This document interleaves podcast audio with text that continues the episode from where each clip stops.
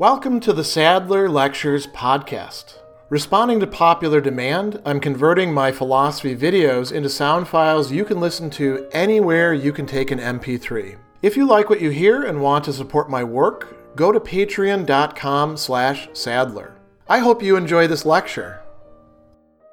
In his Summa Theologiae, Prima Secundae, question two, which is concerned with human happiness, Thomas Aquinas is going to consider a number of different candidates for what could be happiness. And one of the sets of things that, that he considers are what we can call goods of the body and goods of the soul. And this encompasses a wide range of things. These are different from, for example, pleasure, which he's considering in Article 6, which can be pleasure of the body or pleasure of the soul. Here he's considering things that you might say make the body or the soul good or consist in its life, its health, whatever it is that we want to, to talk about as a good state for the body or the soul. And he considers these in Article 5 for the goods of the body and Article 7 for the goods of the soul. So you might say, well, why is he even considering happiness in terms of the body. And there's some uh, arguments that he is providing here, arguments taken from others. So he says, it would seem that there's an objection one that, that a person's happiness consists in bodily goods, and, and he cites scripture here. There is no riches above the, the health of the body, right? But happiness consists in best, so it would be the health of the body. And from a certain framework, that makes a lot of sense. He also quotes Dionysius's, pseudo Dionysius, on the divine names, that treatise, that to be is better than to live, and to live is better than all that follows. But for a human being, being and living, the health of the body is is necessary. So, bodily health would be what happiness would consist in as well. And then he makes an argument about causality, saying that the causality the efficient cause consists in its flowing into something, so the causality of the end consists in drawing the appetite. And we would be looking at what attracts the desire of all, an argument that he made earlier in this section. And he says, But being itself is that which is most desired of all, so man's happiness consists most of all in things pertaining pertaining to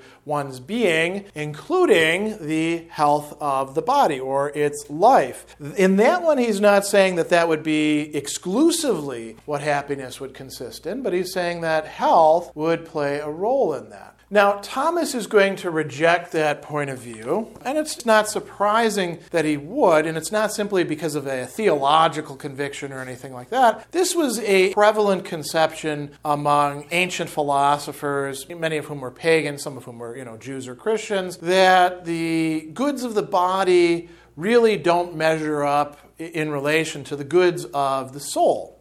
And then he also points out there's this interesting argument that, you know, if you think about our bodies, they're not really that great in relation to animal bodies, uh, other animals' bodies as well.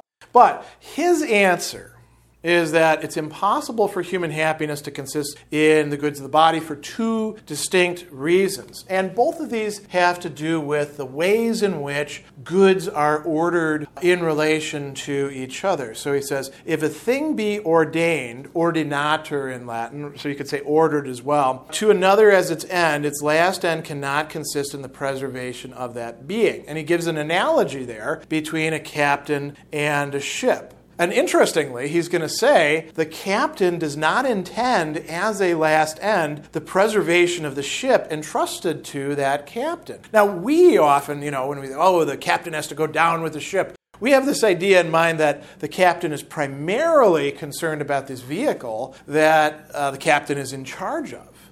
And the captain is in charge of it, and it is a good thing to, to maintain the ship. But what's the point of the ship?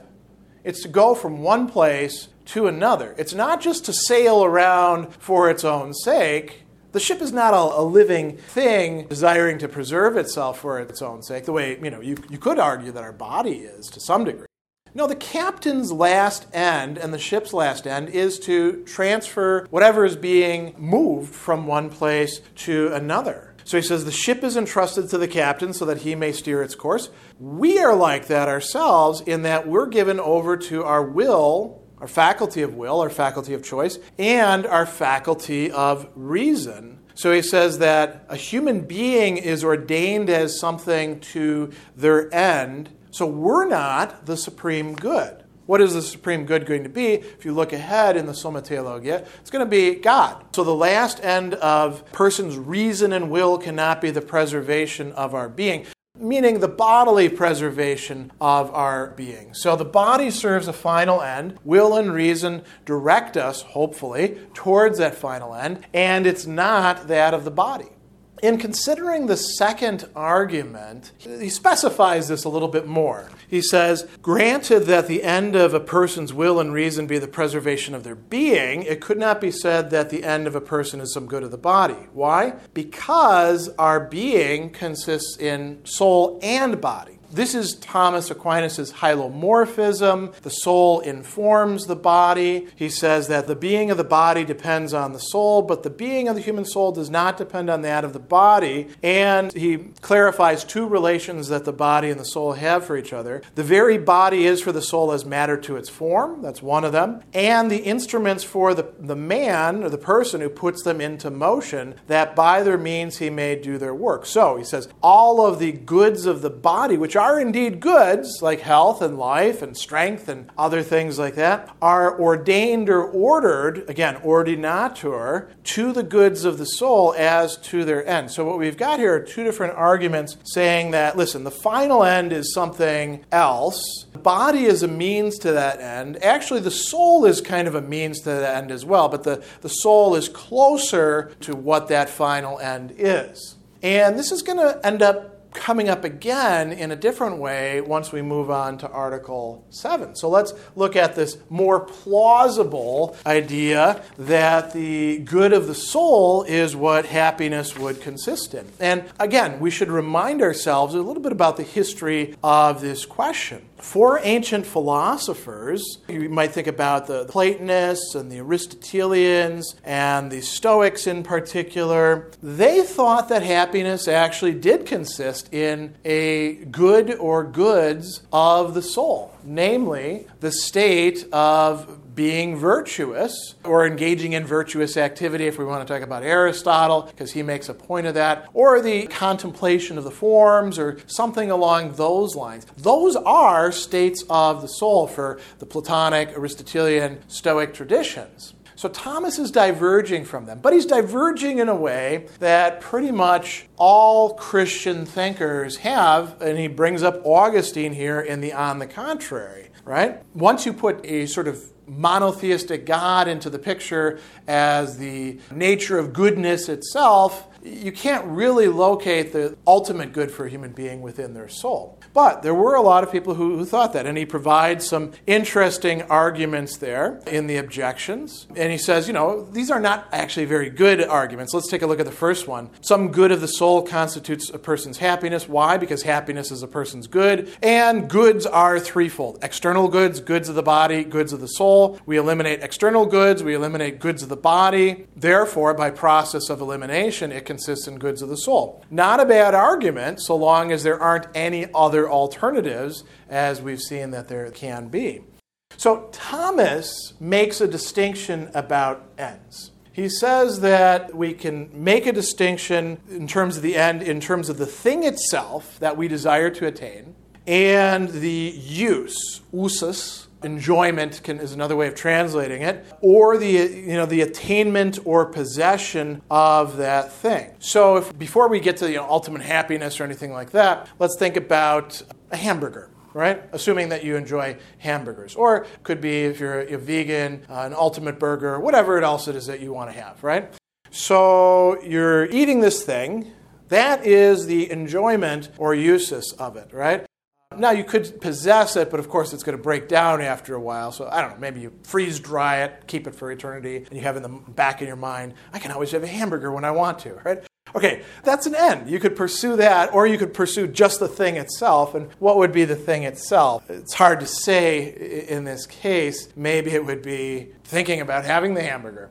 But in any case, when we're talking about the final end, for human beings, the thing that we're all desiring, whether we realize or not, as our human happiness, The final end, he says, for human beings can't be the soul or anything belonging to the soul. Why? And he provides some arguments here. One of these has this rather metaphysical basis. He says, the soul considered in itself is something existing in potentiality. For, for example, it becomes knowing actually from being potentially knowing, and actually virtuous by being potentially virtuous. And he says, since potentiality is for the sake of act, as for its fulfillment, that which in itself is in potentiality cannot be the last end. So we can't say that the soul itself itself is the last end for human beings. And then he goes on and he says, it can't be anything belonging to the soul. So it can't be, we could, might say, a shape or a modality of the soul.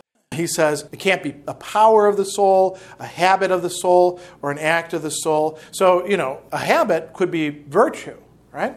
He goes on and he says, The good that is the last end is the perfect good fulfilling the desire. But our appetite, otherwise known as the will, is for the universal good. Any particular good that we have in our soul, like, say, the courage that I possess or the generosity that I possess, is not the universal good that the will actually desires. It's what Thomas calls a particular and a participating good the goodness that I have in my soul by having the, the, habit of the virtue of courage is not having courage itself or virtue itself, right?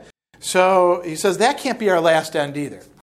Now it gets really interesting when we look at the second argument here. He says, if we speak of our last end, as to the attainment or possession thereof, or any use whatever of the thing desired as an end, then a human being, in respect of the soul, does, something of them does belong to the last end. Why? Because, as Thomas tells us, we actually attain and thereby enjoy happiness through the soul. So, happiness is not the soul or a, a thing of the soul, but we attain happiness through the soul, or as he says, per animam, right? we are able to, as he's going to say later on, attain to or merit happiness through what we've done with our, our soul. And it's as a soul, possibly connected with the body. There's a whole discussion about that, that we actually enjoy that happiness. So he says, consequently, we must say that happiness is something belonging to the soul, but that which constitutes happiness is something outside of the soul. So, this is a very important distinction. What makes us happy is not our soul itself, but the happiness that we feel, the beatitudo in Latin, blessedness is another way of translating it, is in the soul. But only insofar as it's directed to that last end and is enjoying that last end. So, what he's providing here are arguments why goods of the body and even goods of the soul can't be happiness itself. But you notice that even the body plays a role in this insofar as it's connected with the soul, and the soul definitely plays a role in human happiness. It just isn't human happiness. Special thanks to all of my Patreon supporters for making this podcast possible. You can find me on Twitter at Philosopher70, on YouTube at the Gregory B. Sadler channel, and on Facebook on the Gregory B. Sadler page. Once again, to support my work, go to patreon.com slash sadler.